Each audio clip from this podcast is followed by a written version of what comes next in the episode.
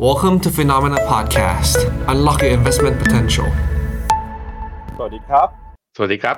ต้อนรับเข้าสู่รายการข่าวเช้า Morning Brief นะครับ สรุปข่าวสำคัญเพื่อไม่ให้คุณพลาดทุกโอกาสการลงทุนครับ วันจันทร์ที่ 15 มกราคมอยู่กับเรา 2 คน ผมปั๊บจุรติคันติพะโล และพี่แบงค์ชัยนนท์รักการจันนันท์นะครับ สวัสดีครับพี่แบงค์ครับ ครับ สวัสดีครับปั๊บครับวันนี้เราจะมาติดตามกันกับทิศทางความเคลื่อนไหว แล้วก็ปัจจัยที่สำคัญ ด้านเศรษฐกิจการเงินแล้วก็การลงทุนนะครับ โดยสัปดาห์ที่ผ่านมาเนี่ยเราจะเห็นว่าเป็นสัปดาห์ที่หลาย ๆ ตลาดนะครับมีการปรับตัวขึ้นมาได้ดีอย่างต่อเนื่อง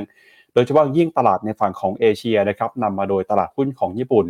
แล้วก็มีหนึ่งตลาดที่น่าสนใจนะครับที่ราคาเนี่ยมีการเคลื่อนไหว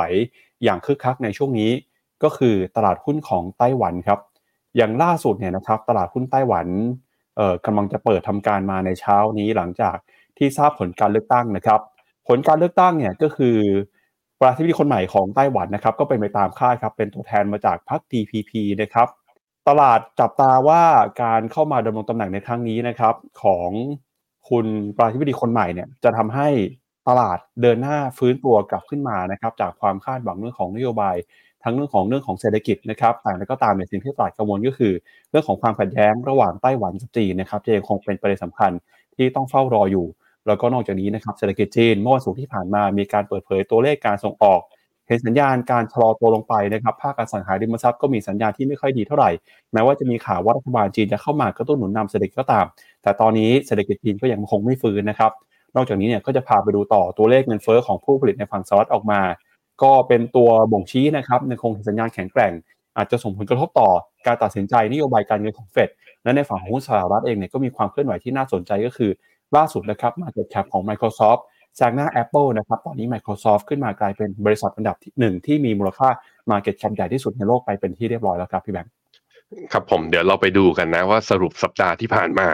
ตลาดหุ้นเคลื่อนไหวอย่างไรบ้างหลังจากที่ตัวเลขเงินเฟ้อนะทั้งตัว CPI กับตัว PPI นั้นประกาศออกมาแล้ว ความคาดหวังเงินเฟ้อเป็นอย่างไร แล้วก็การเคลื่อนไหวในช่วงสองสัปดาห์ที่ผ่านมาพอบอกร่องรอยอะไรเราในช่วงที่เหลือของปีนี้บ้างอะเดี๋ยวเราค่อยๆไปดูทีละประเด็นกันครับ ครับอะงั้นเดี๋ยวเรามาเริ่มต้นกันนะครับกับสรุปครับความเคลื่อนไหวของตลาดหุ้นทั่วโลกในสัปดาห์ที่แล้วกันก่อนนะครับสินทรัพย์ต่างๆ เป็นอย่างไรบ้าง สัปดาห์ที่แล้วเป็นสัปดาห์ที่ตลาดหุ้นญี่ปุ่นนะครับเดินหน้าปรับตัวขึ้นมาได้ค่อนข้างดีครับดัชนีนิกเกิ225 บวกขึ้นมาได้ถึง 6.6%เลยครับพี่แบงค์ขึ้นมาทำจุดสูงสุดใหม่ในรอบกว่า 34 ปีนะครับแล้วก็ดัชนีนิกเกิ225 เนี่ยก็ยืนขึ้นมาแข็งแกร่งนะครับปรับตัวได้อย่างสดใสครับขึ้นมายืนอยู่เหนือระดับ 35,000 ได้ เช้านี้เปิดมาตลาดหุ้นของญี่ปุ่นเนี่ยยังบวกขึ้นมาต่อเลยนะครับ แล้วก็ S&P 500 ตลาดหุ้นสหรัฐนะครับยังบวกขึ้นมาได้ดีครับ Develop Market บวกขึ้นมา 1.5%ส่งผลทำให้ตลาดหุ้นทั่วโลกนะครับสัปดาห์ที่แล้วบวกขึ้นมาได้ประมาณ 1.3%ครับ ส่วน High Yield Bond นะครับ Emerging Market Bonds แล้วก็ US เอ่อ Bonds เนี่ยก็เห็นปรับตัวขึ้นมาเช่นกัน นอกจากนี้นะครับสินทรัพย์ที่ปรับตัวลดลงไปในสัปดาห์ที่แล้วก็มีน้ำมันนะครับน้ำมันติดลบไป 1.5%อันนี้เป็นสินทรัพย์ต่างๆนะครับ global asset performance ครับ ครับผมพาผมพามาดูนะที่หน้าจอผมแป๊บเดียวนิกเกิสองสองห้าเนี่ยผมลากไอ้ตัวที่เป็นอ่า up trend line ที่เป็นแนวต้านนะ มีมาตั้งแต่ปี 2015 ชนไปรอบหนึ่งเมื่อตอนปี 2021 แล้วย่อนะไปไปต่อไม่ได้ รอบนี้สัปดาห์นี้เนี่ยตอนนี้ดัชนีนิกเกิกำลังชนกรอบไอแนวต้านตรงนี้อยู่พอดีนั้นถ้าสัปดาห์นี้นิกเกิไม่สามารถที่จะผ่านแถวสามหมื่นห้าพันแปดสามหมื่นห้าพันเก้าร้อยได้เนี่ยต้องระวังเพราะนี่เป็นแนวต้านสำคัญที่ระดับประมาณ 9 ปีที่ผ่านมาเนี่ยไม่เคยผ่านนะทดทดทดสอบมาแล้วทีหนึ่งก็เนี่ยก็เข้ารอบย่อยาวๆเลยปี 2 ปีกว่าจะไปได้ เพราะฉะนั้นใครที่มีหุ้นญี่ปุ่นอยู่ ถ้าดูจากสัญญาณทางเทคนิคผมคิดว่าน่า take profit ออกนะครับอะกลับไปดูที่หน้าจอปั๊บครับ ครับ ถ้าไปดูดาวไลน์ดัชนีต่อนะครับอะเอ่อขอแป๊บหนึ่งปั๊บขอย้อนกลับครับไปตัวหน้า asset class เมื่อกี้อ่าปั๊บย้อนกลับไป โอเค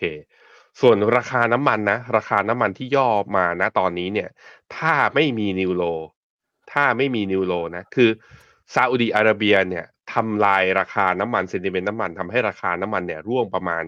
4%ภายในวันเดียวนะ จากการที่ลดราคาขายของราคา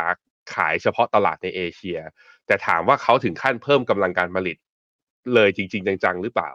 ก็ไม่ได้ทำเพราะฉะนั้นผมยังเห็นว่าราคาน้ำมันเนี่ย ที่แถวๆบริเวณโลเดิมยังเป็นแนวรับสำคัญอยู่ ก็ต้องมารอทิศทางดูกันต่ออีกทีหนึ่งนะครับ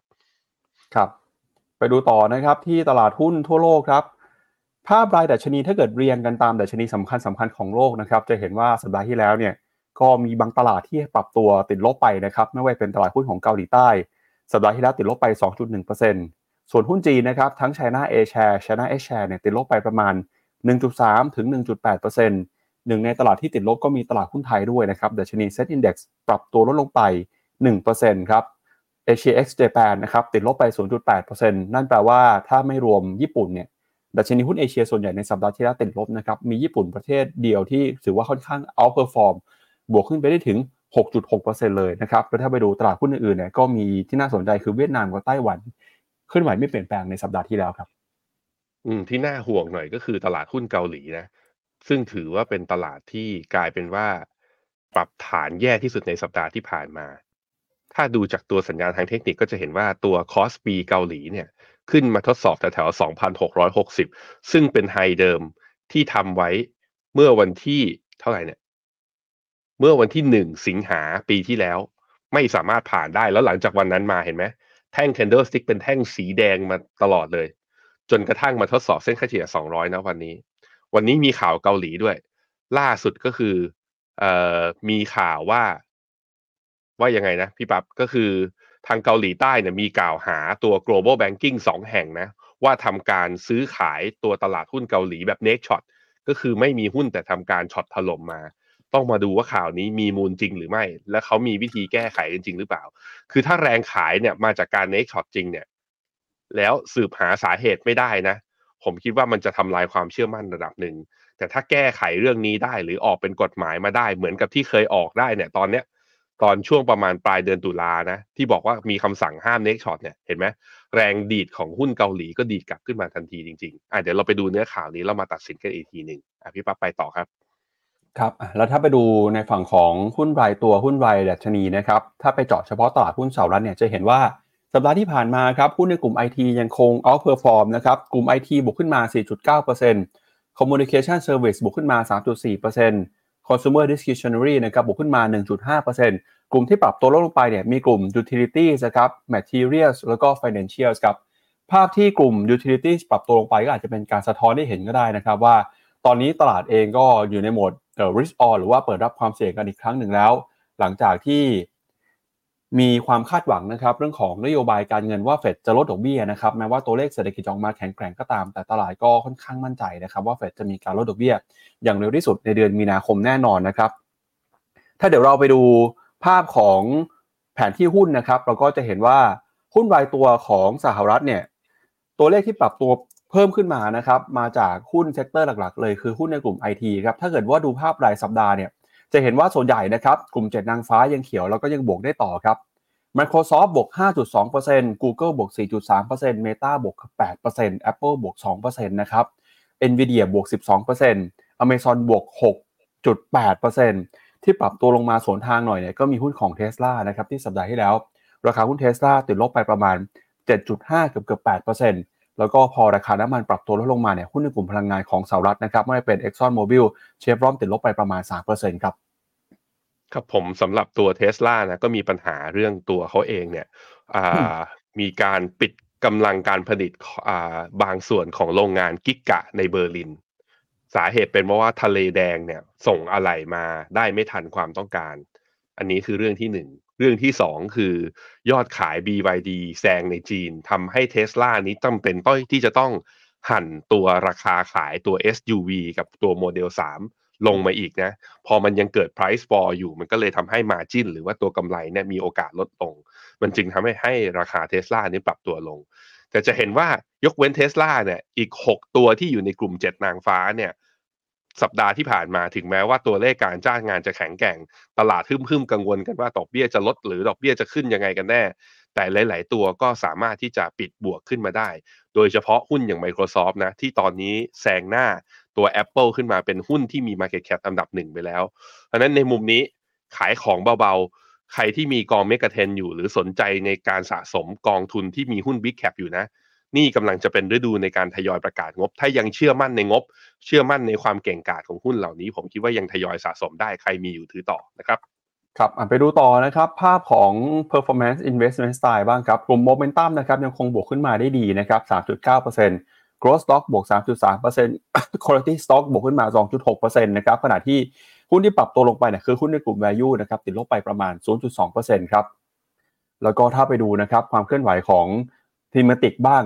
cyber security บวกขึ้นมา 8% global cloud บวก 4.8%นะครับ ส่วนใหญ่บวกขึ้นมาได้ครับ ที่น่าสนใจคือ blockchain ครับ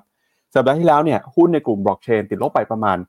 12.6%นะครับ แม้ว่าจะมีข่าวดีเรื่องของเอ่อบิตคอยเนี่ยที่กรตสหรัฐนะครับอนุญาตให้มีการจัดตั้งกองทุนบิตคอย ETF ได้แล้วก็ตาม แต่ปรากฏว่าหุ้นในกลุ่มบล็อกเชนถูกขายสวนทางออกมา ตามความคาดหวังของตลาดที่มองว่าราคาคริปโตจะขึ้นนะครับ อะส่วนทางมางั้นมาดูที่กราฟครับ ผมขอวิเคราะห์บอกเชน เพราะว่าบอกเชนไม่ได้อยู่ในเนื้อข่าววันนี้ แต่ว่าวิเคราะห์กันที่ตัวกราฟนะอ่าการที่ตัวหุ้นบอกเชนเนี่ยปรับฐานลงมาค่อนข้างแรงเนี่ยก็สอดคล้องกับตัวราคาบิตคอยราคาบิตคอยเมื่อวันพฤหัสนะครับ หลังจากที่ทาง SEC ของสหรัฐนั้นทำการ approve spot ETF ตัวบิตคอยขึ้นมาเนี่ยราคาดีขึ้นไปทำจุดสูงสุดที่ 49,100 เหรียญต่อ BTC แต่เสร็จแล้วภายในวันนั้นก็มีแรงปรับฐานแล้วมาปรับฐานแรงๆจริง ๆ เนี่ย ก็คือคืนวันศุกร์วันศุกร์เนี่ยลบ7%ภายในวันเดียวนะหรือลบประมาณ3,500แล้วเสร็จแล้วเนี่ยเสาร์อาทิตย์ก็ยังดีดดิ่งกลับลงมา ล่าสุดตอนนี้ราคาบิตคอยเนี่ยอยู่ที่ประมาณ4,200การที่เราอยู่แถวๆประมาณนี้ก็จะเห็นว่าบิตคอยลงมาเนี่ยอยู่ที่อ่าฟิโบนัชชีเท่าไหร่เนี่ย ฟิโบนัชชีห้าสิบเปอร์เซ็นของคลื่นลูกใหญ่พอดี แล้วก็เป็นการหลุดลงมาต่ำกว่าเส้นค่าเฉลี่ยห้าสิบวันด้วย แสดงให้เห็นว่าแท pattern เป็นแบบนี้นะบิตคอยน์ยังมีโอกาสลงต่อ ถ้าดูจากกราฟ งั้นไปดูตัวต่อไปก็คือ แล้วหุ้นที่เกี่ยวข้องกับตัวบิตคอยน์ลงไหม ลง กองทุนหลักอย่าง VanEck Digital Transformation นะ สัปดาห์ที่แล้วตอนเมื่อวันศุกร์เนี่ยผมบอกไปแล้วว่า การปรับฐานรอบนี้มาให้ดูดีๆ นะ อาจจะเป็นจังหวะซื้อของเรา ปรากฏว่ามันลงต่อ วันศุกร์เนี่ยลบต่ออีก 8.9%หลังจากวันพฤหัสวันเดียวเนี่ยลบไปแล้วประมาณ 6.9%สองวันลบไป 17%เป็นถือว่าเป็นการลบที่เป็นสองวันที่ค่อนข้างรุนแรงมาก ถามว่าแล้วมันแล้วเมื่อไหร่ถึงจะรับได้ ยังตอบไม่ได้ เพราะนี่มันเพิ่งแท่งแดงสองแท่ง เพราะฉะนั้นอาจจะลงได้ต่อแต่ว่ามาดูกันหน่อยว่าที่เส้นค่าเฉลี่ย 50 วันเนี่ยตรงเส้นสีเหลืองตรงนี้นะที่ดัชนีไอตัว Van X เนี่ยอยู่ที่ประมาณ8เหรียญเนี่ยต้องมาดูฮะก็คือลบได้อีกประมาณเท่าไหร่ ลบด้อีกประมาณสัก10%เปอร์เซ็นเนี่ย จะลงมาหลุดไหม ถ้าอะไม่ไม่ที่10%โทษที ลบไปอีกประมาณสัก5-6%ถ้าหลุดลงมาแปลว่าก็รอกันต่อไป แต่ถ้าเริ่มย่ำย่ำเริ่มมีสัญญาณดีดกลับได้ ผมคิดว่าน่าน่ามองแล้วสำหรับบิตคอยถามว่าแล้วมันมีเหตุผลอะไรอะ ก็ในเมื่อสปอตบิตคอย ETF มันอนุมัติ มันก็ควรจะมีเงินซื้อเข้าไปเยอะใช่ไหมคำตอบที่พอจะบอกได้จากเว็บไซต์ที่ทำการวิเคราะห์บิตคอยนะ ซึ่งผมเห็นว่า ไม่รู้เหมือนกันว่า make sense หรือเปล่า แต่มันก็มีมูลก็คือ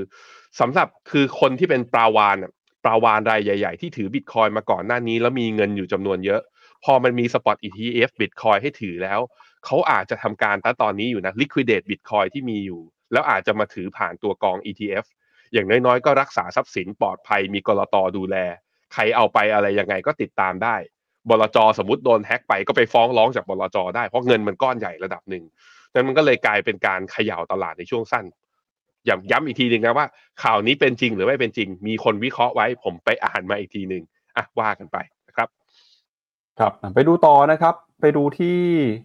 ความเคลื่อนไหวของตลาดพันธบัตรบ้างครับเดี๋ยวชวนพี่แบงค์ไปเปิดภาพของตลาดตราสารหนี้หน่อยนะครับ ว่าผลตอบแทนพันธบัตรรัฐบาลสหรัฐนะครับ ทั้งประเภทอายุ 10 ปีนะครับ แล้วก็ตัวที่เป็นระยะสั้นลงมาหน่อยเนี่ยเป็นยังไงบ้าง หลังจากช่วงสัปดาห์ที่ผ่านมา เราเห็นความเคลื่อนไหวนะครับของ bond yield สหรัฐครับที่ขึ้นไปทะลุ 4%แต่เช้านี้ดูเหมือนว่า bond yield เนี่ยจะร่วงลงมาต่ำกว่า 4%กันอีกครั้งหนึ่งแล้วนะครับใช่ครับผมอย่างที่ปั๊บรายงานไปนะตอนนี้ bond yield สหรัฐอยู่ที่ 3.94 ก็คือ 4%ไม่ผ่าน ซึ่งตรงเลยเหนือ 4%ไปมันมีเส้นค่าเฉลี่ย 200 อยู่ที่ประมาณสัก 4.05%ก็ไม่ผ่านด้วยเช่นเดียวกัน ผมคิดว่าถ้าเป็นอย่างเงี้ย ตลาดยังมองว่าเฟดยังไงก็ลดดอกเบี้ยต่อ ถ้าตัวเลขเงินเฟ้อนะมันออนมันออกมาสูงกว่าที่ตลาดคาด แล้วกลายเป็นว่าบอลยิวก็ไม่ดีดขึ้นต่อ แล้วแถมมีแรงซื้อกลับเข้ามาเนี่ย ตลาดยังมองว่าดอกเบี้ยลงนะ ถ้าเห็นอย่างนั้น โดยเฉพาะตัวเลข PPI ที่ออกมา คือถ้าเงินเฟ้อภาคการผลิตลดลง มันก็ไม่ได้มีเรียกว่า cost push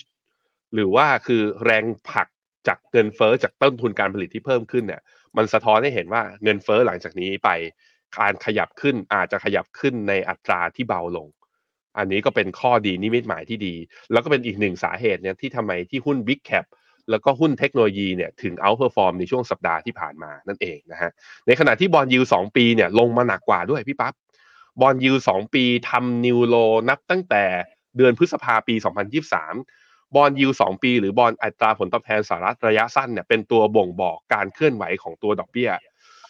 ตอนเนี้ยตลาดเห็นชัดเจนว่าตลาดค่อนข้างเชื่อว่าเฟดจะลดดอกเบี้ย โดยจะเริ่มตั้งแต่เดือนมีนานี้เลยอ่าเดี๋ยวเราอ่านข่าวทั้งหมดทั้งมวลเดี๋ยวข่าวไหนที่เกี่ยวข้องกับตัวเฟดเนี่ยเดี๋ยวผมไปเปิดตัว Fed Fund Futures ให้ดูแล้ววิเคราะห์กันให้เห็นเลยว่าช็อตต่อช็อตสัปดาห์ต่อสัปดาห์ที่ผ่านมาตลาดคิดยังไงนะครับ ครับก็สัปดาห์นี้นะครับจะเป็นสัปดาห์ที่มีความสำคัญ เพราะว่าจะเป็นจุดเริ่มต้นของการประกาศผลประกอบการของบริษัทจดทะเบียนนะครับ จริงๆเนี่ยหุ้นสหรัฐนะครับเขาประกาศงบกันมาตั้งแต่ช่วงของสัปดาห์ก่อนหน้านี้แล้วนะครับ ก็มีตั้งแต่ JP Morgan นะครับ Bank of America Wells Fargo Citigroup นะครับเดี๋ยววันนี้ในช่วงท้ายเราจะมาสรุปงบกันหน่อยว่างบแบงก์ของสหรัฐประกาศกันวันศุกร์ที่แล้วเป็นยังไงบ้าง แล้วก็เตรียมตัวรับมือกันให้ดีนะครับกับการประกาศงบในสัปดาห์นี้ เพราะว่าก็จะมีอีกหลายบริษัทครับที่จะประกาศกันไม่ว่าเป็น Goldman Sachs ครับ Morgan Stanley จะประกาศงบกันในช่วงของวันอังคาร แล้วก็มีหุ้นใหญ่อย่าง TSMC นะครับของไต้หวันเนี่ยประกาศงบกันในวันพฤหัสบดีนี้ด้วยนะครับจับตากันให้ดีกับการประกาศงบในสัปดาห์นี้ ที่จะเริ่มเข้มข้นมากขึ้นเรื่อยๆครับพี่แบงค์ ผมคิดว่าโฟกัสของผมในสัปดาห์นี้เนี่ยจะไปอยู่ที่งบของกลุ่มหุ้นกลุ่มแบงก์โดยเฉพาะหุ้นแบงก์ที่เป็น regional bank หรือหุ้นขนาดกลางขนาดเล็ก คือไม่ได้ดูที่แค่งบอย่างเดียว ต้องไปดูด้วยว่าฐานเงินฝากของเขาเป็นอย่างไร เพราะว่าถ้าจำกันได้นะย้อนกลับไปเมื่ออปีที่แล้วเนี่ยเหตุการณ์ SVB เนี่ยมันทำให้เกิดการแบงก์รัน คือคนไถ่ถอนเงินออกจากแบงก์ขนาดกลางขนาดเล็ก แล้วแบงก์ขนาดใหญ่อย่าง JP Morgan City Wells Fargo หรืออย่าง Morgan Stanley เนี่ยได้ประโยชน์ คือถ้าตัวแบงก์ขนาดกลางขนาดเล็กเนี่ยเริ่มเอาอยู่มันจะพอจะบ่งบอกได้ว่าเศรษฐกิจสหรัฐไม่ได้แย่จนเกินไป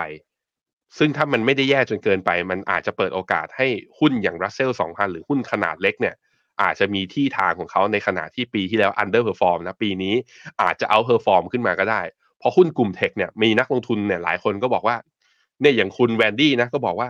หุ้นเจ็ดนางฟ้าหุ้น Big Tech ยังมีพื้นที่ให้ขึ้นอีกเยอะไหม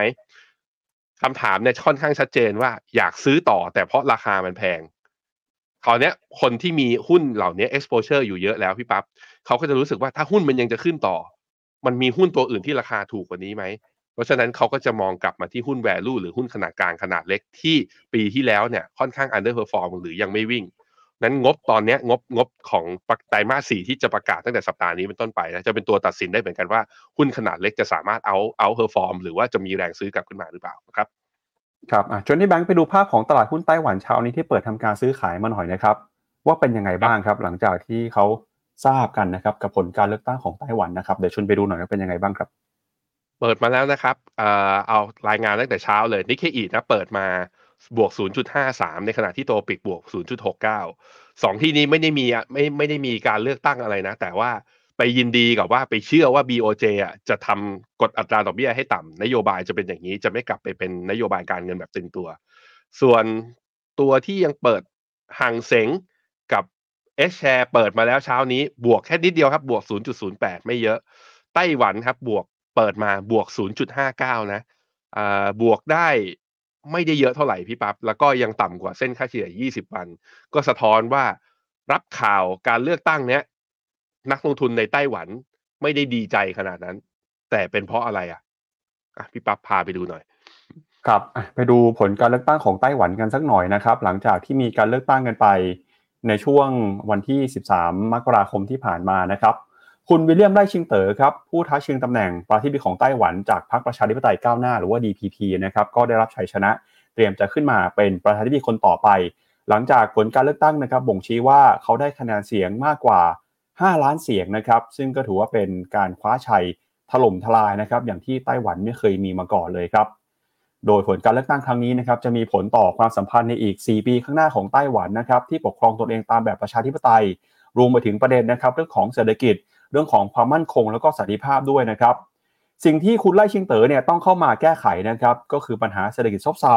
ปัญหาราคาที่อยู่อาศัยที่แพงขึ้นในไต้หวันนะครับ รวมไปถึงก่อนหน้านี้เนี่ยก็มีประเด็นข้อพิพาทกับจีนด้วย ที่จีนนะครับออกมากล่าวหาการเลือกตั้งของไต้หวันนะครับ ว่าเป็นการเลือกตั้งที่ต้องเลือกระหว่างสงครามแล้วก็ความสงบสุขนะครับ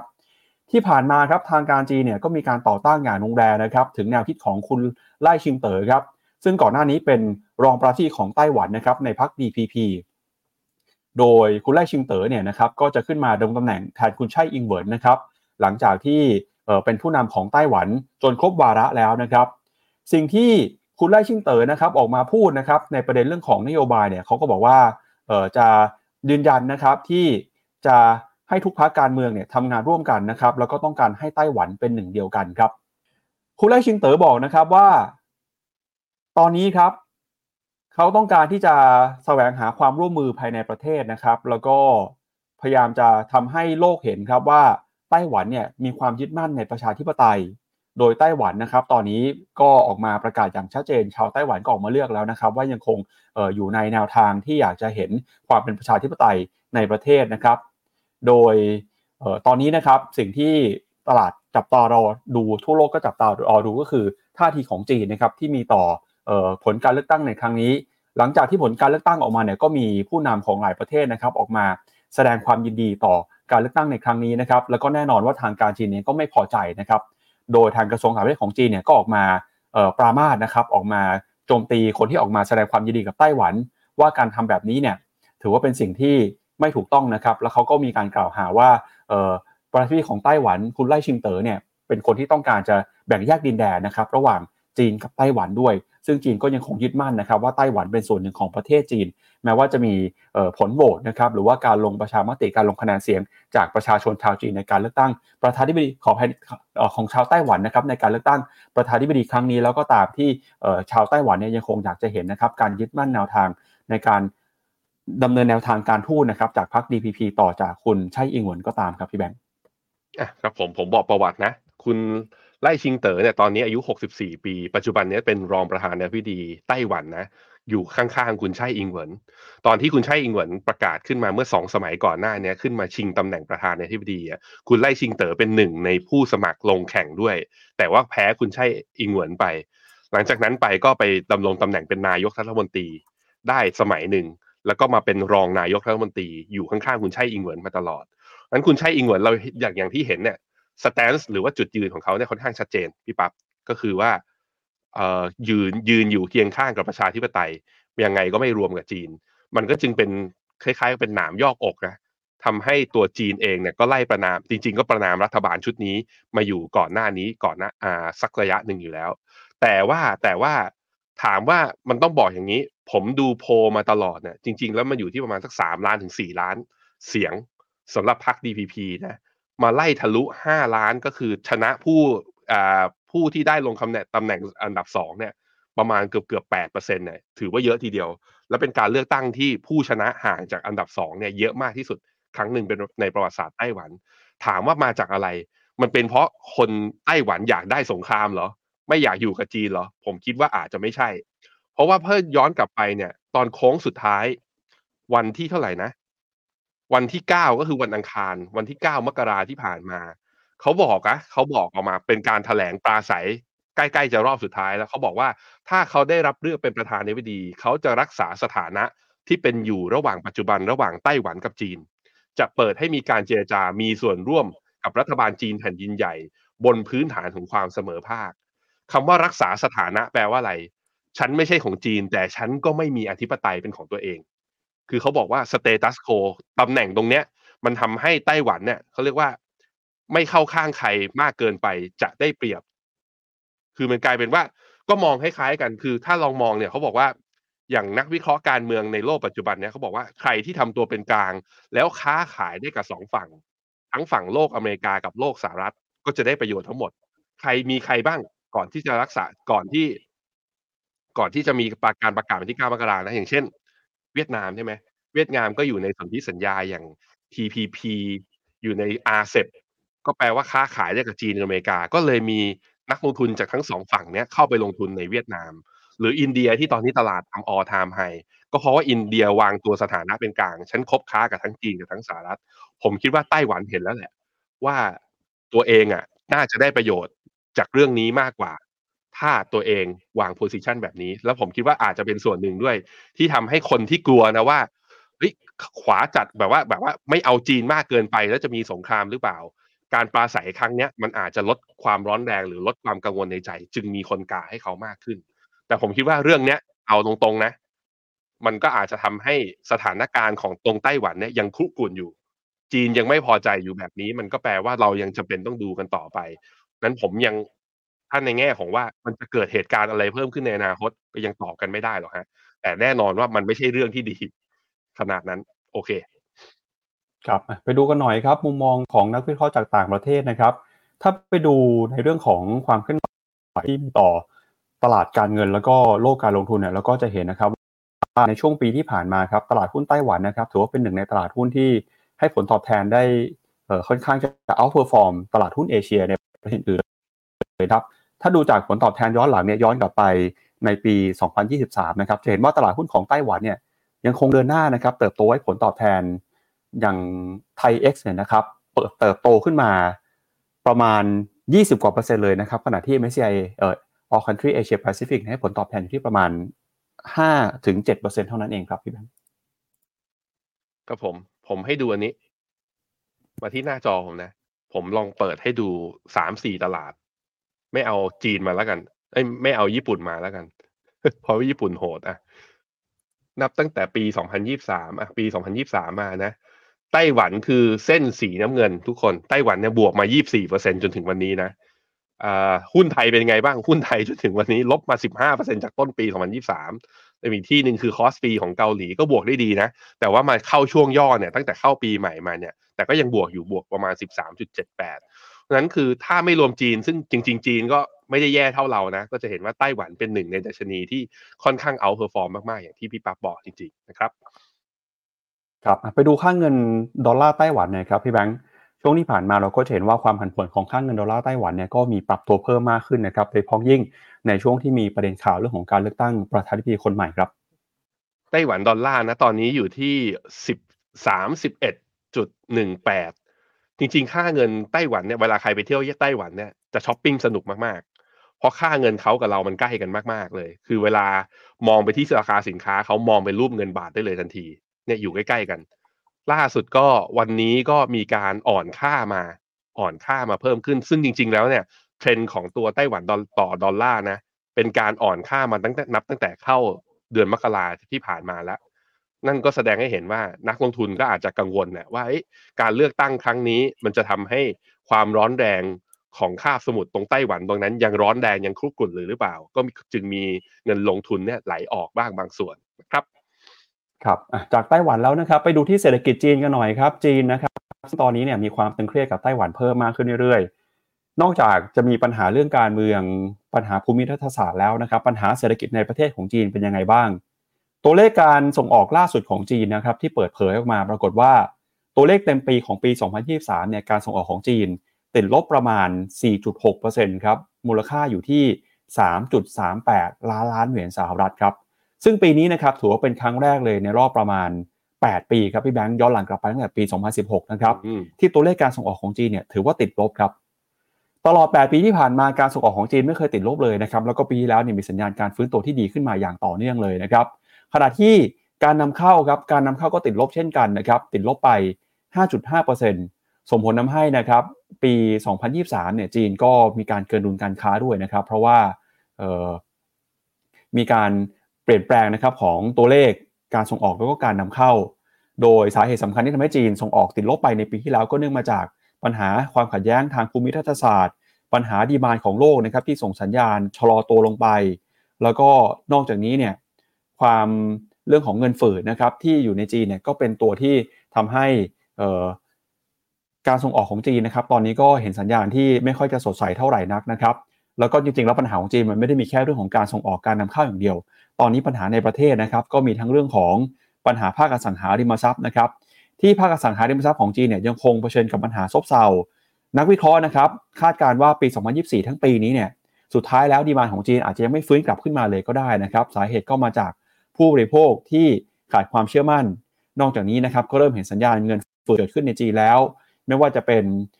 ราคาสินค้านะครับค่าจ้างแรงงานที่เริ่มส่งสัญญาณลดลง GDP ที่ชะลอตัวลงไปเนี่ยก็เข้ามากดดันนะครับการจับจ่ายใช้สอยทำให้ประชาชน ไม่กล้าจับจ่ายใช้สอยด้วย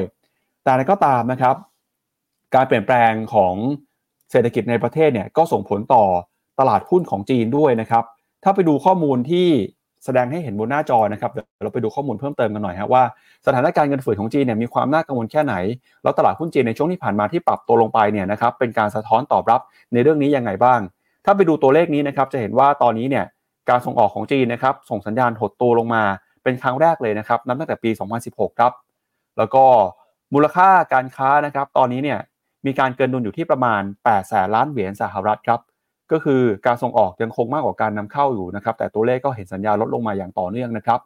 แล้วก็แรงกดดันเรื่องของเงินเฟ้อจากจีนนะครับ ตอนนี้จะเห็นว่า consumer price index หรือว่า CPI นะครับ ตัวเลขเงินเฟ้อเดือนธันวาคมซึ่งเป็นเดือนล่าสุดตอนนี้ติดลบไปแล้วนะครับ 0.3%ส่วนตัวเลข PPI เงินเฟ้อในฝั่งของผู้ผลิต ติดลบไปถึง 2.7%แล้วถ้าหากว่าไปดูเงินเฟ้อพื้นฐานนะครับ ก็บวกได้อยู่ครับแต่บวกได้น้อยมากครับประมาณสัก 0.6%เท่านั้นครับพี่แบงก์ก็เป็นตัวสะท้อนให้เห็นว่า ตอนนี้นะครับเงินเฟ้อจีนเนี่ยกำลังตกต่ำลงอย่างมาก แล้วก็มองเรื่องของโอกาสในการเข้าสู่ภาวะเงินฝืนแล้ว แม้ว่าช่วงที่ผ่านมานะครับทางรัฐบาลจีนทางการจีนจะออกมาใช้มาตรการผ่านการลดดอกเบี้ยนะครับหรือแม้กระทั่งการลดอัตราการการสำรองของธนาคารพาณิชย์ก็ตาม ใช้นโยบายการเงินแบบผ่อนคลายมานะครับลดลงมาต่อเนื่องตั้งแต่ปี 2019 แล้ว แต่ดูเหมือนว่าเศรษฐกิจจีนก็ยังไม่ตอบรับนะครับ แล้วก็ ตัวเลขการปล่อยกู้ครับการปล่อยกู้ก็เห็นสัญญาณชะลอตัวลงมาเช่นกันนะครับ ตอนนี้เนี่ยตัวเลขเอ่อ loan growth ครับลงมาทำจุดที่ต่ำที่สุด เป็นปรติการเลยนะครับอยู่ที่ประมาณ 10.4%เท่านั้นครับในฝั่งของ local currency เอ่อ bank loan growth นะครับที่ปรับตัวลดลงมาอย่างต่อเนื่องเลยครับ แล้วก็เอ่อตัวเลขนะครับ new household mid and long term loan เนี่ยหรือว่าเรื่องของการกู้นะครับในภาคโครเรือนเองก็เห็นสัญญาณการปรับตัวลงมาตกต่ำเช่นกันครับ เรื่องเงินเฟ้อตอนนี้ของจีนก็น่ากังวลนะครับ แล้วก็ยอดขายบ้านนะครับ ไม่ว่าจะเป็นยอดขายบ้านใหม่นะครับ หรือว่ายอดขายบ้านมือสองเนี่ยเห็นสัญญาณติดลบไปเช่นกัน ตัวเลขเดือนล่าสุด ยอดขายบ้านนี่ติดลบไปประมาณ 34%เลยครับ แล้วที่เห็นก็คือภาพนี้ครับ ภาพที่ส่งผลไปยังตลาดหุ้นนะครับ พอเศรษฐกิจไม่ดีเผชิญปัญหาเงินฝืด ผู้บริโภคมีความกังวลไม่กล้าจับจ่ายใช้สอย ภาพที่เกิดขึ้นคือหุ้นในกลุ่มอุปโภคบริโภค แล้วก็ที่สะท้อนถึงการบริโภคภายในประเทศของจีนครับ ปรับตัวลงมาครับอย่างหุ้นของยำไชน่าเนี่ยย้อนหลังกลับไปนะครับตั้งแต่ช่วงของเออเดือนตุลาคมปีที่ผ่านมาเนี่ยตอนนี้นะครับหุ้นของยำไชน่าติดลบไปประมาณ 30%ลีนิงนะครับซึ่งเป็นบริษัทผลิตอุปกรณ์กีฬา ราคาหุ้นติดลบไปประมาณเกือบ 40%เหมือนกันนะครับเกือบ50%ด้วยซ้ำครับ BYD ครับติดลบไป 10 กว่าเปอร์เซ็นต์อาลีบาบาร่วงลงไป 15%นะครับแล้วก็ MSCI China เนี่ยติดลบไปเกือบ 10%ครับพี่แบงก์ ก็ยังเห็นภาพนะครับว่าหุ้นจีนยังไม่น่าฟื้นถ้าหากว่าเศรษฐกิจในประเทศ แล้วก็การส่งออกยังมีปัญหาแบบนี้อยู่ครับคำถามคือจีนจะมีแนวทางในการแก้ไขปัญหาเศรษฐกิจที่เขาเชิญเผชิญอยู่ตอนนี้ยังไงนะก็อย่างที่ปั๊บบอกโชว์ไปเมื่อกี้คือ เรื่องการลดอัตราดอกเบี้ย ธนาคารกลางเนี่ยอาจจะยังมีรูมในการลดอัตราดอกเบี้ยได้อยู่ เพราะฉะนั้นก็ต้องกลับมากระตุ้นเศรษฐกิจ แต่ผมคิดว่าทำอย่างเดียวไม่ได้ เพราะช่วงที่ผ่านมาก็ทำมาแล้ว แต่อาจจะทำน้อยเกินไป มันก็เลยกลายเป็นว่าเป็นการใช้กระสุน โดยที่จังหวะที่ไม่แม่นยำเนี่ยมันก็เลยทำให้เศรษฐกิจยังดันเป็นขาขึ้นไม่ได้ แต่ผมคิดว่าเรื่องการผ่อนคลายทางการเงิน โดยเฉพาะการลดดอกเบี้ยในค่ากลางลงเนี่ยอาจจะเป็นสิ่งหนึ่งที่จีนจะทำเพิ่มขึ้นในปีนี้ อย่างที่สองคือต้องลดข้อจำกัดทางการเงิน คือจีนต้อง อนุญาตให้ธนาคารพาณิชย์เนี่ยปล่อยสินเชื่อให้ภาคเอกชนกับธุรกิจมากขึ้น ไอ้ที่มีไอ้เรื่องอย่างไอ้อสังหาอย่างเรื่อง Three Red Lines เนี่ยผ่อนปลนได้ไหมหรือทำยังไงก็ได้ให้เหล่าธนาคารพาณิชย์เนี่ยเข้าถึงมากขึ้น ไม่ตึงมากเกินไป เพื่อให้คนเนี่ยมาขอกู้เพื่อให้ loan growth เนี่ยกลับมา ผมคิดว่าจีนอาจจะต้องหาแนวทางในเรื่องนี้ผสมกัน อย่างที่สามคือ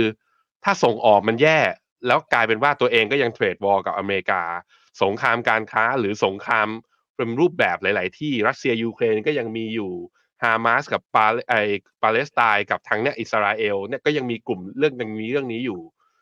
ผมคิดว่าจีนอาจจะจำเป็นที่จะต้องมาโฟกัสที่กระตุ้นการบริโภค การจับจ่ายใช้สอยภายในประเทศมากขึ้น นโยบายแบบว่าแจกหรือให้เงินอุดหนุนประชาชนเนี่ยลดภาษีสำหรับสินค้าบริการบางประเทศบางประเภทที่เป็นแบบว่าเป็น flagship ที่จะเอาตัวเองไปได้เติบโตในอนาคตเนี่ยอย่างในในโครงการ Made in China ใครซื้อรถยนต์ EV แล้วมาลดหย่อนภาษีเพิ่มอย่างเงี้ยผมคิดว่าจำเป็นต้องทำต่อเนื่อง อย่างสุดท้ายก็คือเรื่องของการส่งเสริมการลงทุนนะอุตสาหกรรมที่คิดว่าจะเป็นเรือธงต่อไป อุตสาหกรรมที่จะนำทำให้จีนเนี่ยเกิด S curve ตัวใหม่เนี่ย จีนก็ต้องไปโฟกัสว่าสิ่งนั้นมีอะไรบ้าง ผมคิดว่านั่นแหละ เราต้องมาดูกันว่าสี่อย่างที่ผมพูดไปเนี่ย จีนจะทำยังไงบ้าง แล้วตลาดตอบรับอย่างไรบ้าง แต่ว่าจนถึงล่าสุดนะตอนนี้เอามาดูกราฟที่หน้าจอผมห่างเสงเปิดมาตอนเช้าเมื่อกี้บวกใช่ไหมตอนนี้ลบล้วลบ 0.83 H share นะครับหรือห่างเสงไชน่า Enterprise เนี่ยลบอยู่ 1%ในขณะที่ CSI 300 เปิดมา ลบอยู่4จุดอ่าลบ 0.43%หุ้นจีนยังเป็นขาลงต่อเนื่อง ยังไม่ฟื้นนะทุกคนจนถึงตอนนี้ครับ ครับ ไปดูต่อที่ตลาดหุ้นของเกาหลีใต้กันหน่อยครับพี่แบงค์ ล่าสุดเนี่ยมีข่าวออกมาเปิดเผยนะครับว่าทางการเกาหลีใต้เขาตรวจสอบเพิ่มเติมครับ พบว่ามีธนาคารต่างชาตินะครับอีก 2 แห่งครับทำการ naked short sell ตลาดหุ้นเกาหลีใต้นะครับซึ่งก่อนหน้านี้ทางเกาหลีใต้ออกมาตรการนี้มานะครับเพื่อเป็นการปกป้องตลาดหุ้น ไม่ให้ปรับตัวลงมาจากการถูกขายช็อตเซลล์พอมีการเปิดเผยออกมาแบบนี้เนี่ยก็จะนำไปสู่การใช้กระบวนการทางกฎหมายต่อไปนะครับ ก็ระหว่างนี้เดี๋ยวชวนที่แบงค์ไปเปิดภาพของตลาดหุ้นเกาหลีใต้ประกอบไปด้วยนะครับ ครับผมก่อนหน้านี้ตั้งแต่ช่วงต้นปีแล้วนะครับทางเกาเกาหลีใต้เนี่ยเขาออกมาเปิดเผยว่าเขาได้มีการตรวจพบนะครับบริษัทของต่างชาติโดยพ้องยิ่งธนาคารพาณิชย์นะครับทำการช็อตเซลลิงครับโดยก่อนหน้านี้เนี่ยเขาเคยสั่งปรับ HSBC แล้วก็ BNP Paribas ไปมากกว่าคิดเป็นเงินมูลค่าก็คือกว่า 700 ล้านบาทนะครับโดยสำนักงานกำกับดูแลทางการเงินเกาหลีใต้หรือ FSS ครับเปิดเผยว่า ได้มีการพบหลักฐานเพิ่มเติมเกี่ยวกับการกระทำผิดช็อตเซลล์นะครับของแบงก์ต่างชาติอีก 2 แห่ง การช็อตเซลล์ก็คือการยืมหุ้นมาก่อนนะครับแล้วก็มาขายก่อนครับแล้วค่อยไปซื้อคืนภายหลังเนี่ยซึ่งก็มีธนาคารหลายแห่งนะครับทำผิดแบบนี้ โดยผู้อำนวยการของ FSS ก็ระบุนะครับว่าได้ดำเนินการสอบสวนอย่างต่อเนื่องนะครับ พบการทำผิดเรื่องของการลงทุนในต่างประเทศ พบหลักฐานเพิ่มเติมของการขาย short sell ที่ผิดกฎหมาย มูลค่านับหมื่นล้านวอนเลยทีเดียว แล้วก็ได้รับการยืนยันจากธนาคารเพื่อการลงทุนหลายแห่งด้วยนะครับ โดยคดีที่เกี่ยวข้องบางเคสเนี่ยก็อยู่ในขั้นตอนออกระบวนการการสอบสวนครับ อย่างไรก็ดีนะครับการกำหนดเส้นตายในตอนนี้ยังคงเป็นเรื่องที่ท้าทาย แต่จากมุมมองของ FSS ก็บอกว่าการสอบสวนนะครับยังคงดำเนินหน้าแล้วก็มีความคืบหน้าเป็นไปได้อย่างดีครับ โดยตอนนี้ทางการนะครับกำลังเร่งสอบสวน แล้วก็หาผู้กระทำผิดนะครับที่เข้ามา short sell ตลาดหุ้นเกาหลีใต้ โดยก่อนหน้านี้ก็มีการปรับธนาคาร 2 แห่งนะครับก็คือ HSBC Holdings แล้วก็ BNP Paribas แล้วก็บริษัทในเครืออีกหนึ่งแห่ง รวมเป็นเงินทั้งสิ้นนะครับกว่า 26,500 ล้านวอนหรือว่า 707 ล้านบาท ในความกระอ่าการกระทำผิดฐาน naked short sell ซึ่งเป็นการกระทำผิดนะครับที่ผิดกฎหมายในเกาหลีใต้นะครับก็ถือว่าทางการเกาหลีใต้เนี่ยเอาจริงเอาจังนะครับ แล้วก็ตรวจสอบพบนะครับว่ามีมูลค่าการช็อตเซลล์เกิดขึ้นจริง แล้วก็นำไปสู่การปรับผู้กระทำผิดอย่างจริง ๆ เลยนะครับสองแห่งที่ว่านี้ก็คือ BNP Paribas แล้วก็ HSBC ครับพี่แบงค์ครับผมขยายความเพิ่มเติมนะครับ การช็อตเซลล์ที่ทางการเกาหลีใต้พบเนี่ย เป็นธุรกรรมที่เกิดขึ้นในปี 2022 กับปี 2023 คือเกิดขึ้นในอดีต แล้วก็ก่อนหน้านี้ก็คือมีการออกกฎห้ามช็อตเซลล์แสดงว่าเห็นกลิ่นตุกๆมาแล้วตั้งแต่ตอนเดือนพฤศจิกาปี 2023 แล้วก็เนี่ยแล้วก็ตามรายงานคือต้องมั่นใจระดับหนึ่งถึงจะให้ข่าวกับสำนักข่าวได้นะ เพราะไม่งั้นกล่าวหาลอยๆ เดี๋ยวไปดนเดี๋ยวไปโดนฟ้องกลับถูกไหม นั้นแสดงว่ามันเกิดขึ้นจริง ผมคิดว่าเรื่องนี้เดี๋ยวก็คงเป็นประเด็นที่นักลงทุนในไทยก็มาพูดถึงกันว่า แล้วหุ้นไทย 10 ปีที่ผ่านมาไม่เคลื่อนไหวไปไหน หรือหุ้นตัวดีๆ คุณภาพดีที่ราคาลงมันมีเพราะว่ามีเน็กเน็กช็อตเซลกันด้วยหรือเปล่า เดี๋ยวก็คงเป็นประเด็นกันต่อ แต่ว่าถ้ามาดูกันต่อนะ มาดูว่าแล้วราคาหุ้นเกาหลีเนี่ยเป็นอย่างไรกันบ้าง ก็ต้องบอกว่ามันทรงดูดีมาก่อนหน้านี้จนกระทั่งนี่แหละมาทดสอบอ่าไฮเดิมของเมื่อตอน วันที่วันเนี้ยวันที่หนึ่งสิงหาปี2023แล้วก็เข้ารอบย่อ เพราะฉะนั้นก็ยังไม่ไปไหนอะ คือถ้ามันทะลุผ่านได้นะ ถ้าหุ้นเกาหลีเนี่ยดัชนีคอสปีเนี่ย สามารถทะลุผ่านแถวๆประมาณ2,650ตรงนี้ได้นะ ผมคิดว่าไอ high เดิมที่ทำไว้ตั้งแต่เดือนกรกฎาปี 2021นะมีหวังมันจะเปิด upside ข้างบนมากๆ แต่พอมันยังไม่ได้มันก็แปลว่าเรามาหาแนวรับกัน ค่อยๆดูไปแล้วกันว่า เนี่ยแนวรับที่หนึ่งเส้นค่าเฉลี่ย 200 วันรับอยู่ไหม ซึ่งเช้านี้เหมือนจะไม่อยู่นะ เพราะหุ้นคอสปีตอนนี้ลบอยู่ 0.11 ถ้าไม่อยู่ก็ต้องมาดูที่ Fibonacci 61.8 ที่ 2,481 ว่าอยู่ไหม ถ้าอยู่ได้นะ ผมคิดว่ารอบของการฟื้นตัวของ Semiconductor โดยเฉพาะกลุ่ม DRAM เนี่ยหุ้นเกาหลีจริง ๆ ได้ประโยชน์เพราะว่าเป็นผู้ผลิตตัว DRAM เนี่ยรายใหญ่ที่สุดในโลกเจ้าหนึ่งนั้นมันพอจะเห็นจริง ๆ แล้วพอจะเห็นเซนติเมนต์เชิงเชิงบวกมา จนกระทั่งมาชนแนวต้าน แล้วเจอเรื่องธุรกรรมช็อตเซลล์นี่แหละ แต่ถ้าเรื่องนี้หายไปนะบรรยากาศการลงทุนอาจจะกลับมาคึกคักก็ได้ รอรับที่แนวต้านเออรอรับที่แนวรับที่บอก 2 แนวนะ เส้นค่าเฉลี่ย 200 วันสัปดาห์นี้อยู่ไหม ถ้าไม่อยู่ดูที่ Fibo ที่61.8ครับ2,481สำหรับคอสปีครับ ครับ จากตลาดหุ้นเกาหลีใต้ไปแล้วนะครับ พาไปดูต่อที่ตลาดของสหรัฐบ้างครับ ในช่วงวันศุกร์ที่ผ่านมาทางการสหรัฐนะครับ มีการเปิดเผยตัวเลขดัชนี PPI ดัชนีราคาผู้ผลิตครับ ซึ่งเป็นมาตรวัดเงินเฟ้อในฝั่งของผู้ผลิตนะครับ ปรากฏว่าตัวเลข PPI ทั่วไปครับซึ่งเป็นการคิดคำนวณโดยรวมหมวดอาหารแล้วก็พลังงานเนี่ยปรับตัวขึ้นมาประมาณ 1%ในเดือนธันวาคมนะครับต่ำกว่าที่นักวิเคราะห์คาดไว้ที่ระดับ 1.3%แล้วก็ถ้าหากว่าดู PPI พื้นฐานนะครับซึ่งไม่รวมหมวดอาหารแล้วก็พลังงานเนี่ยปรับตัวขึ้นไป 1.8%นะครับก็ต่ำกว่าที่นักวิเคราะห์คาดการไว้เช่นกันนะครับที่ 1.9%ครับก็เป็นตัวสะท้อนนะครับให้เห็นถึงความเปลี่ยนแปลงของเศรษฐกิจสหรัฐ ก่อนหน้าที่จะมีการเปิดเผย PPI เนี่ยก็เป็นตัวเลขของ CPI นะครับปรากฏว่าตอนนั้น CPI ของสหรัฐเงินเฟ้อในฝั่งของผู้บริโภค ปรับตัวขึ้นมาสูงกว่าคาดนะครับอยู่ที่ประมาณสัก 3.2%แต่ PPI เนี่ยซึ่งเป็นเงินเฟ้อในฝั่งของผู้ผลิต ปรับตัวติดลบกันมาติดต่อกัน 3 เดือนแล้วนะครับตัวเลขต่างๆ เหล่านี้นะครับก็จะเป็นตัวที่บ่งชี้ครับถึงทิศทางแล้วก็ความมั่นใจนะครับของตลาดที่มีต่อการใช้นโยบายการเงินของธนาคารกลางสหรัฐนะครับเดี๋ยวพาคุณผู้ชมไปดูหน่อยครับว่า ตัวเลขที่ออกมาเนี่ยเป็นไปตามคาดมากน้อยแค่ไหนนะครับและจะส่งผลต่อการตัดสินใจของเฟดยังไงครับ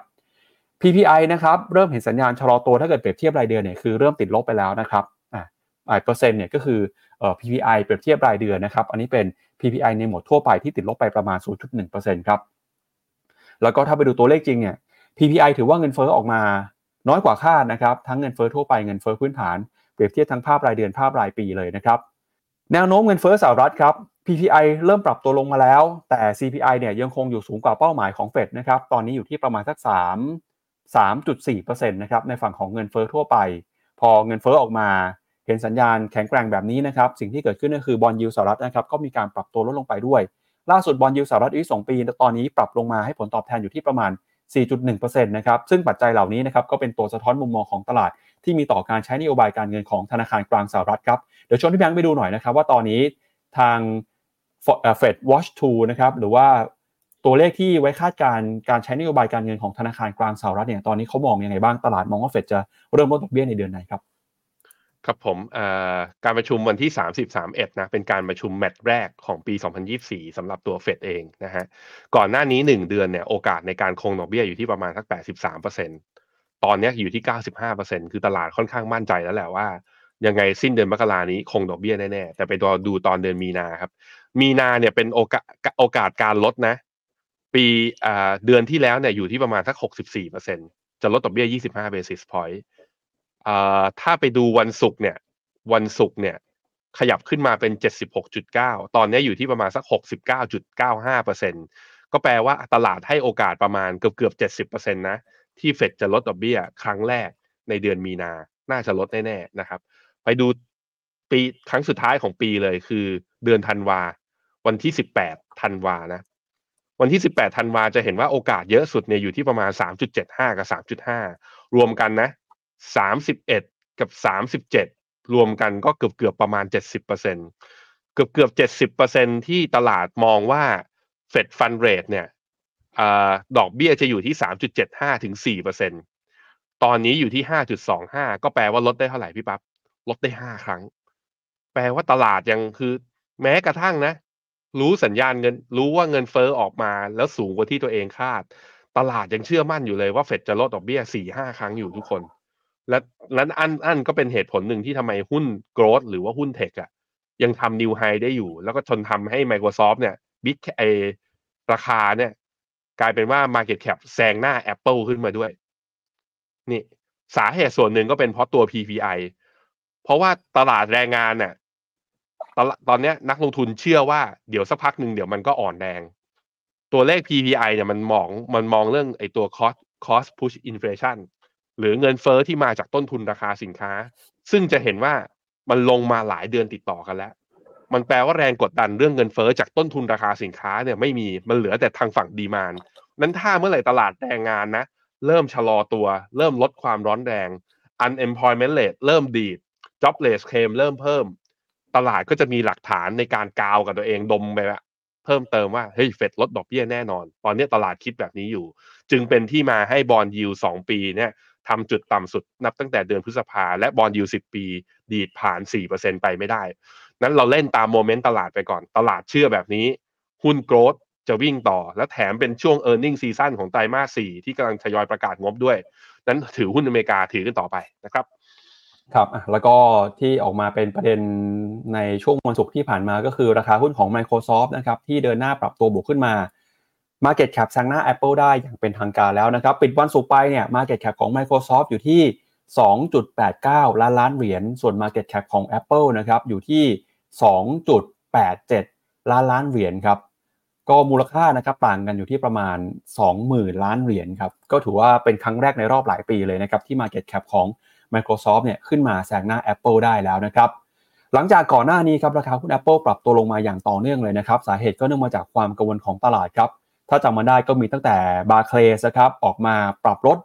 มุมมองคำแนะนำของหุ้น Apple แล้วก็ตามมาด้วย Piper Sandler นะครับแล้วก็ล่าสุดก็มี Redburn Atlantic Equities ที่ออกมาดาวเกรดหุ้นของ Apple จากเดิมให้คำแนะนำซื้อนะครับลงมาเหลือนิวโตรครับ สาเหตุสำคัญก็เนื่องมาจากความกังวลนะครับ การเติบโตของยอดขาย iPhone ที่ตอนนี้เห็นยอดขายชะลอตัวลงไปในหลายประเทศ โดยเฉพาะยิ่งในจีน ซึ่งนักวิเคราะห์ก็เชื่อว่างบไตรมาสของไตรมาสหนึ่งปีนี้นะครับจะเป็นตัวสะท้อนให้เห็นว่า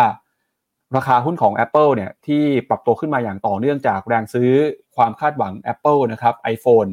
อาจจะถูกชะลอลงไปนะครับแล้วก็อาจจะทำให้เเห็นแรงเทขายเกิดขึ้นมาในหุ้นของ Apple ก็ได้นะครับ ส่วนกับการครับ Microsoft ครับสาเหตุที่ทำให้ราคาหุ้น Microsoft เนี่ยเดินหน้าเติบโตขึ้นมาได้อย่างต่อเนื่อง ตลาดก็มองไปที่ประเด็นเรื่องของการเข้าไปลงทุน ในธุรกิจ AI นะครับที่ยังคงเห็นธุรกิจ AI เนี่ยเดินหน้าเติบโตขึ้นมาได้เป็นอย่างดี โดยพ้องยิ่งนะครับตอนนี้เนี่ย Microsoft ถือว่าเป็นผู้นำของโลกเลยครับในการเข้าไปลงทุนพัฒนาธุรกิจ AI นะครับทำให้ตอนนี้ครับตำแหน่งของโลกแชมป์โลกบริษัทที่มี Market Cap สูงสุดเนี่ยเปลี่ยนไปแล้วนะครับแล้วก็ราคาหุ้นก็ปรับตัวขึ้นมาด้วย Microsoft ราคาขึ้นไปทดสอบนะครับจุดสูงสุดในรอบหลายปี ขณะที่ Apple ราคาปรับตัวลงมาอย่างต่อเนื่องเลย เดี๋ยวเราไปดูกันหน่อยฮะว่า มุมมองของนักวิเคราะห์มุมมองของตลาดที่มีต่อหุ้นทั้ง 2 ตัวนี้นะครับ แล้วก็แนวโน้มราคาจะเป็นยังไงต่อครับพี่แบงค์ครับผม อย่างแรกนะ อย่างแรกเลยคือ ผมถ้าเอาเป็นเรื่องจุดแข็ง จุดแข็งหลัก ๆ เลยเนี่ย Apple ผมคิดว่าเป็นเรื่องนวัตกรรม แล้วก็การออกแบบนะ พวกไอ้ product design ของเขาที่โดดเด่น แล้วมันทำให้เกิดแบรนด์ royalty ของผู้บริโภคทั่วโลก แล้วก็ทำให้ไอ้เรื่องของแบรนด์เนี่ยทำให้ตัว Apple เนี่ยสามารถสร้างรายได้และกำไรเนี่ยใน margin เมื่อเทียบกับคู่แข่งที่เป็นสมาร์ทโฟน หรือไอตัวแท็บเล็ตตัวตัวอื่นๆได้ แต่ความเสี่ยงของ Apple เนี่ยในความเห็นของผมก็คือว่าเทคโนโลยีจากจีนนะอย่างหัวเว่ยอย่างเสี่ยวมี่ กับเรื่องของเศรษฐกิจที่ชะลอตัวเนี่ยมันทำให้คนที่อยากจะซื้อสมาร์ทโฟน อาจจะลดระดับความพรีเมียม ประหยัดเงินในกระเป๋า แล้วการใช้พวกมือถือแบบบนระบบ Android เนี่ยมันไม่ได้กักเทคโนโลยีอย่างที่ Apple เป็น มันอาจจะเกิดสิ่งนี้ขึ้นในระยะยาวนั้น Apple ก็ต้องโพ i ิชันเรื่องนี้ดีๆ ซึ่ง Apple เคยพยายามแล้วนะเคยพยายามจะออกผลิตภัณฑ์อย่างเช่นไอตัว iPhone SE ใช่ไหมมาเจาะกลุ่มฐานลูกค้ากลุ่มที่อาจจะไม่ได้มีรายได้มาก แต่ก็ยังไม่ได้ประสบความสำเร็จหรือว่าแย่ง Market Share ได้ขนาดนั้นอะอันนี้ของมุมของ Apple ในแง่ของตัว Microsoft นะครับผมคิดว่าด้วยจุดแข็งของเขาก็คือความหลากหลายของ Product แล้วก็ด้วยความที่เป็นเขาเรียกว่าค้าขายเป็น B2B business แล้วก็ใครที่แบบว่าเป็นฐานลูกค้า ฐานลูกค้าเขามักจะเป็นลูกค้าขนาดใหญ่ ซึ่งมีความไม่ไม่ได้เปลี่ยนแปลงผลิตภัณฑ์บ่อยๆ มันจึงทำให้เป็นฐานตัวรายได้ที่ค่อนข้างมั่นคง อันนี้ต้องยอมรับ แต่ว่าผมคิดว่าจุดจุดที่เป็นจุดเสี่ยงของ Microsoft เนี่ยก็คือว่าหุ้น Microsoft ในอย่างปี 2023 ที่ผ่านมาเนี่ย ราคาก็ดีดีนะ ดีมาพร้อมๆ กับ Apple อันเนี่ยมาดูรูปในหน้าจอผมเนี่ยในการเปรียบเทียบ ถ้าเอาเฉพาะปี 2023 ที่ผ่านมา หุ้น Microsoft บวกมาจนถึงวันนี้นะ 65%ในขณะที่ Apple บวกมา 47.51%ผมบวกไปอีกตัวหนึ่งแล้วกัน Google บวกไปอีกตัวหนึ่ง Google คือเส้นสีฟ้า จะเห็นว่า Google กับ Microsoft เนี่ย ตั้งแต่ปี 2023 นะ ตั้งแต่ต้นปี 2023 จนถึงวันนี้บวกเท่ากัน พี่ปับ๊บบวก 65%เขาไม่ได้แข่งกันแค่ราคา แต่เขาแข่งกันในเกมอ้าวผมลืมย้ายหน้าจอโทษที อันนี้ทุกคน เส้นสีน้ำเงินเข้มคือแอปอ่า Microsoft บวก 65%เส้นสีส้มคือ Apple บวกอยู่ 47% underperform นะ แต่อีกตัวหนึ่งก็คือเส้นสีฟ้าเนี่ย Google เนี่ย บวกได้เท่ากับ Microsoft เขาไม่ได้แข่งกันในแง่ของราคาของหุ้นอย่างเดียว เขาแข่งกันในเรื่องอะไรทุกคน บอกผมได้ไหม นักเรียนจงตอบ AI ถูกต้อง Microsoft มี ChatGPT Google มี Bard ผมคิดว่ามันจะเป็น winner take all ไหมในในในเรื่องของตัว generative AI อะไม่รู้ แต่การแข่งขันที่รุนแรงทางเรื่องของปัญญาประดิษฐ์เรื่อง AI เนี่ย ผมคิดว่า ถ้าสมมติอยู่ดีๆนะ Amazon Google หรือมีเจ้าอื่นๆเนี่ย มาแข่งแล้วกลายเป็นว่า AI ทำงานได้ดีกว่า ความที่นักลงทุนให้พรีเมียมกับหุ้น Microsoft จากเรื่อง AI จาก ChatGPT อาจจะลดลง แต่คำถามคือมันจะเป็นอย่างนั้นเหรอ Microsoft อุตส่าห์ได้ คือว่าแก่นของนวัตกรรมในอนาคตอันนี้ไปแล้วแล้วมันแหมมันจะแบบจะปล่อยหลุดมือไปจะเสียโอกาสนี้ไหม ผมคิดว่าเขาก็ไม่ยอมเสียโอกาสหรอกอะพิจารณาดูดีๆแล้วกันนะครับ ครับไปดูหุ้น Apple หน่อยครับ แม้ว่าจะมีคนออกมาปรับมุมมองคำแนะนำหุ้นของ Apple นะครับแต่ Microsoft เนี่ยถ้าไปดูแล้วเนี่ยโอ้โหใน Bloomberg Consensus จะไม่มีใครให้คำแนะนำขายเลยนะครับส่วนทางกับหุ้น Apple ครับ59 รายให้คำแนะนำซื้อนะครับ6รายให้คำแนะนำถือไม่มีใครให้คำแนะนำขายหุ้นของ Microsoft เลยนะครับราคาปัจจุบันเนี่ยอยู่ที่ 388 ดอลลาร์ราคาเป้าหมายของนักวิเคราะห์นะครับ Consensus ให้ไว้ 418 ดอลลาร์มีอัพไซด์ประมาณ 8%นับจากตรงนี้นะครับแล้วก็ถ้าดูแนวโน้มเนี่ย ราคาก็ขึ้นมา all time high นะครับ EPS ก็ถูกปรับขึ้น แล้วก็เเห็น PE เนี่ยอยู่ที่ประมาณ 31 เท่านะครับ พี่แบงค์มองมูลค่าเราเป็นยังไงบ้างครับ มันมองมูลค่าก็จะไม่กล้าถือ แต่ถ้ามองที่ e a r n i n g อะก็จะเห็นว่า Apple เป็นหุ้นตัวหนึ่งนะ ที่ Microsoft แทบไม่ได้มีการอ่าไม่ Microsoft เนี่ยเป็นหุ้นตัวหนึ่งที่แทบไม่ได้มีการปรับประมาณการลดลงเลยเนี่ยมันคือนั่นแหละความแข็งแกร่งของเขาอยู่ที่ตรงนั้นคือ มันเป็น enterprise product อะ ลูกค้ามันเป็นพวกบริษัท หรือว่าเป็นพวกอ่ากลุ่มลูกค้าฐานลูกค้าขนาดใหญ่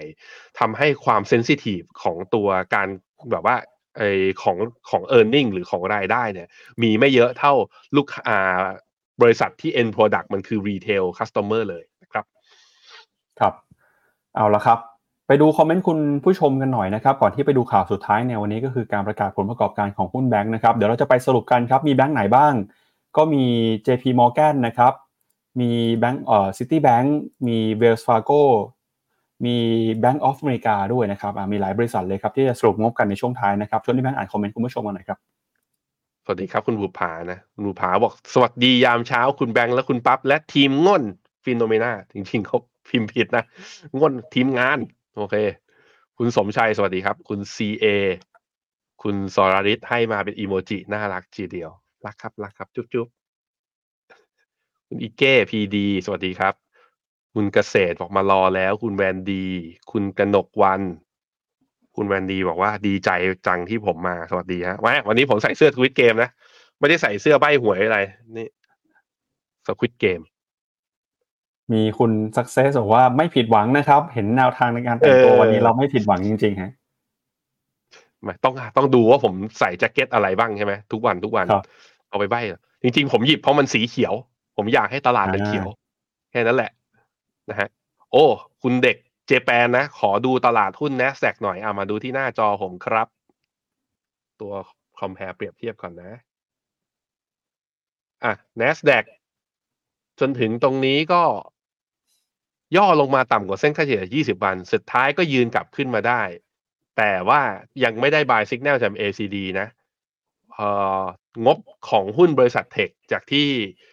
ปรับเขากลางตาราง Whisperers เมื่อกี้เนี่ย มันถ้าหุ้น Big Tech จริงๆ จะออกสัปดาห์หน้าไม่ใช่สัปดาห์นี้ สัปดาห์นี้เป็นหุ้นตัวกลางกับหุ้นธนาคารเป็นส่วนใหญ่ เพราะฉะนั้นผมคิดว่าถ้าไม่สัปดาห์นี้ไม่หลุดเส้นค่าเฉลี่ย 20 วันกลับลงไปอีกทีหนึ่งทยอยสะสมนะสำหรับหุ้น Big Tech ถ้าใครอยากจะลุ้นงบอะ่ะแล้วเชื่อว่างบดีอะ่ะผมคิดว่ามีโอกาสทำไฮมีโอกาสทำไฮคือทะลุแถวแถวหนึ่งหมื่นห้าพันสองร้อยอะ ที่ทำไว้เมื่อตอนเดือนธันวาเนี่ยผมคิดว่ามีโอกาสทะลุครับ มีใครถามอะไรอีก คุณแซมซ่ามาลุ้นหุ้นเวียดนามกันวันนี้ ใช่ เวียดนามก็เป็นอีกที่หนึ่งที่น่าสนอะมาดูฮะ เวียดนาม เวียดนามเนี่ย ดีดขึ้นมาทะลุยืนเหนือเส้นค่าเฉลี่ย 200 ได้ตั้งแต่วันที่ 28 ธันวานะ แล้วตอนนี้ก็ทะลุเหนือยืนเหนือเส้นค่าเฉลี่ยทุกเส้น ช่วงสัปดาห์ที่ผ่านมาเป็นไซด์เวย์วันศุกร์เนี่ย ย่อลงไปมากกว่าหนึ่งเปอร์เซ็นแต่มีแรงซื้อกลับขึ้นมาก็แสดงว่าโอ้โห มีความแข็งแกร่งของเขาอยู่ ผมคิดว่าตรงนี้ฟิโบนัชชีหกสิบเอ็ดจุดแปดตรงแถวแถวหนึ่งพันหนึ่งร้อยเจ็ดสิบใครจะซื้อเวียดนามนะ รอให้ผ่านผ่านปุ๊บ follow true ต่อเลย ถ้าซื้อ ถ้าจะซื้อนะ ถ้าจะซื้อแบบว่าทำสัญญาณทางเทคนิค รอผ่าน golden ratio ปุ๊บไป แล้วไฮเดิมเราจะได้หวังกันหนึ่งพันสองร้อยหกสิบหนึ่งพันสองร้อยเจ็ดสิบอะสำหรับเวียดนาม ซึ่งถ้าเมื่อไหร่ผ่านนะ ทางผมน่าจะมีสัญญาณเป็น technical call ออกมาให้ด้วยเหมือนกันสำหรับตัวเวียดนามนะครับ มีใครมีอะไรอีก คุณ Mr. X เอาโหดเลยบอกอาจารย์วาสนาวิเคราะห์ว่าผลงานท่านสีเรื่องเศรษฐกิจไม่น่าประทับใจใช่ไหมอาจจะต้องใช้สงครามในการกระชับอำนาจตัวเองอย่าผมไม่อยากให้ผู้มีอำนาจคิดอะไรแบบนั้นเลยอะ อยากให้คิดถึงประชาชนตัวดำๆคิดถึงชีวิตที่ท่านตัดสินลงไปแล้วมันต้องเสียกันไปมากมายนะทำบาปกรรมไปไม่รู้จะตกนรกขุมไหนนะ ทุกคนเอาใจช่วยอย่าให้มันมีสงครามอะไรมากขึ้นไปกว่านี้เลย เราก็พูดไปอย่างเนี้ย สุดท้ายนะ ก็เห็นก็เกิดกันทุกทีนะน่าเศร้าน่าเศร้าจริงๆนะครับอะไปพี่ปั๊บครับ ครับมาสรุปผลประกอบการหุ้นในกลุ่มธนาคารพาณิชย์ของสหรัฐกันหน่อยนะครับ เริ่มต้นการประกาศมาแล้วตั้งแต่วันศุกร์ที่ผ่านมานะครับแบงก์ใหญ่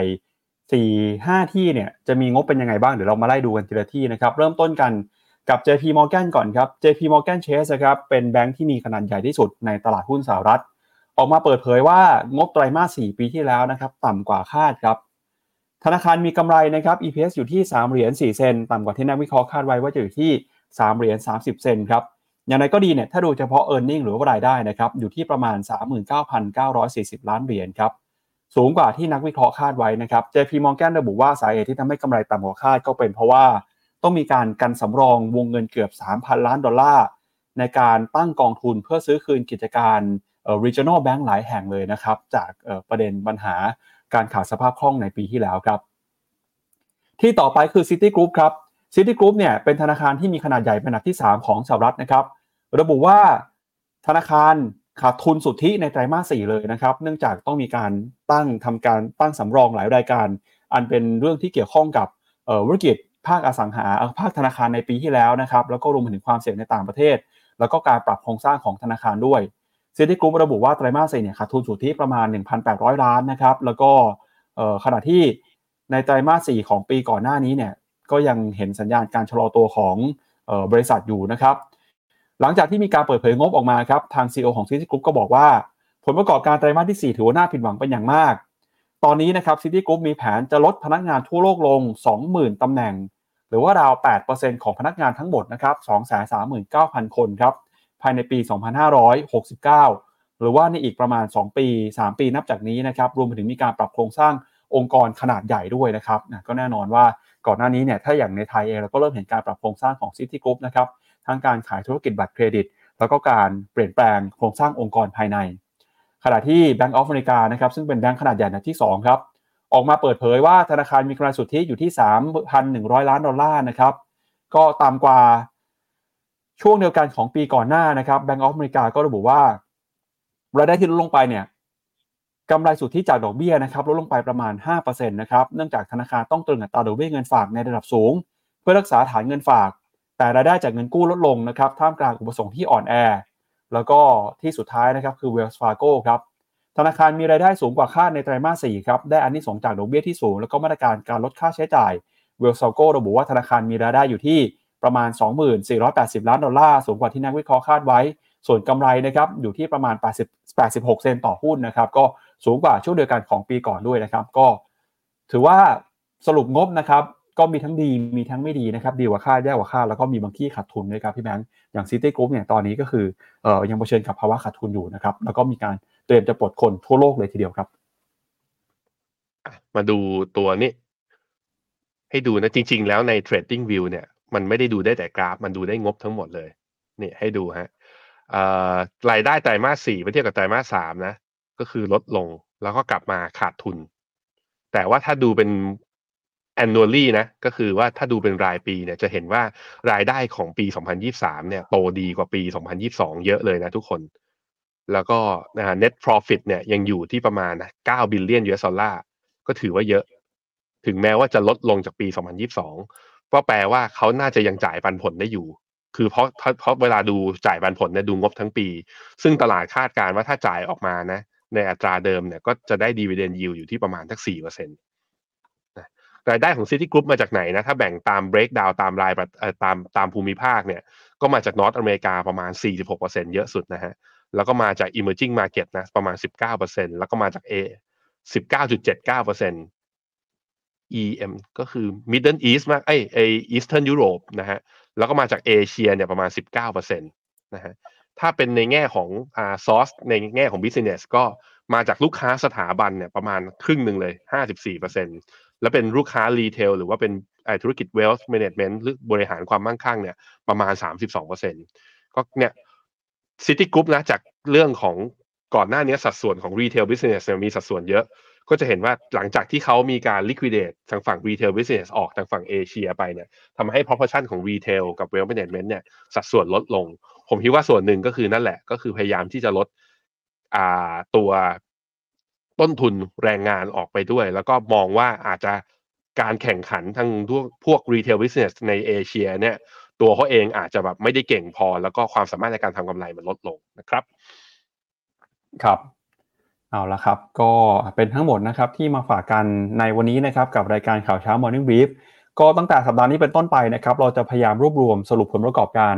ของบริษัทจดทะเบียนที่เขาประกาศงบกันนะครับในช่วงสัปดาห์นี้ แล้วก็ย้ำเตือนอีกครั้งหนึ่งนะครับตอนนี้เข้าสู่ฤดูการประกาศงบแล้วของสหรัฐอเมริกาหุ้นในกลุ่มแบงก์เนี่ยจะเป็นหลักๆในสัปดาห์นี้แล้วก็ก่อนที่สัปดาห์หน้าเนี่ยจะเริ่มมีหุ้นในกลุ่มเทคโนโลยีเข้ามาประกาศผลประกอบการกันมากขึ้นนะครับแล้วก็อยากเชิญเชิญคุณผู้ชมครับเข้ามาติดตามรายการของฟิโนเมนานะครับ ทุกๆวันเนี่ยเราจะมีรายการด้านการเงินการทุนครับมาช่วยวิเคราะห์มาให้ความรู้มาให้คำแนะนำด้านการทุนนะครับตั้งแต่เช้าจนถึงเย็นเลยฮะอย่างช่วงเช้าก็จะมีรายการ Morning Brief นะครับตอนบ่ายเนี่ยวันพุธนะครับจะมีรายการประจำคือ The War Room นะครับต่อออกอากาศไปแล้วในสัปดาห์ที่ผ่านมานะครับพี่เจษกับพี่แบงก์ก็คุยกันนะครับเพื่อหาวิธีแล้วก็โอกาสในการทุนผ่านมุมมองคำแนะนำกลยุทธ์ต่างๆนะครับแล้วก็เย็นวันศุกร์ครับอย่างวันนี้ก็จะมีรายการฟิโนเมนาไลฟ์ตอนหนึ่งทุ่มถึงสองทุ่ม วันอังคารรายการใหม่คือชั่วโมงหุ้นกู้นะครับมาวิเคราะห์ตลาดตราสารหนี้แล้วก็ผลิตภัณฑ์ตราสารหนี้กัน วันพุธนะครับ Market Talk พฤหัส Portfolio Mastery แล้วก็วันเสาร์นะครับก็ยังมีรายการดีๆ มาฝากคุณผู้ชมนะครับ ใครดูรายการไหนแล้วเป็นยังไงบ้าง พิมพ์ข้อความเข้ามาพูดคุยเข้ามาแนะนำกันได้นะครับ ครับผม เอาละครับและนี่ก็เป็นทั้งหมดนะครับของรายการข่าวเช้า Morning Brief วันนี้ครับเราสองคนและทีมงานลาไปก่อนพรุ่งนี้กลับมาเจอกันใหม่นะครับวันนี้สวัสดีครับ สวัสดีครับ f i n o m e n a e x c l u s i v e บริการที่ปรึกษาการลงทุนส่วนบุคคล ที่จะช่วยให้เป้าหมายการลงทุนของคุณ เดินทางสู่ความสำเร็จ ไม่ว่าคุณจะเป็นนักลงทุนสายไหน เริ่มต้นที่ 5 0 0 0 0 0 บาท สมัครเลยที่ f i n o m e f i n o m e n a e x c l u s i v e หรือ line at f i n o m e n a p o r t คำเตือน ผู้ลงทุนควรทำความเข้าใจลักษณะสินค้า เงื่อนไขผลตอบแทน และความเสี่ยงก่อนตัดสินใจลงทุน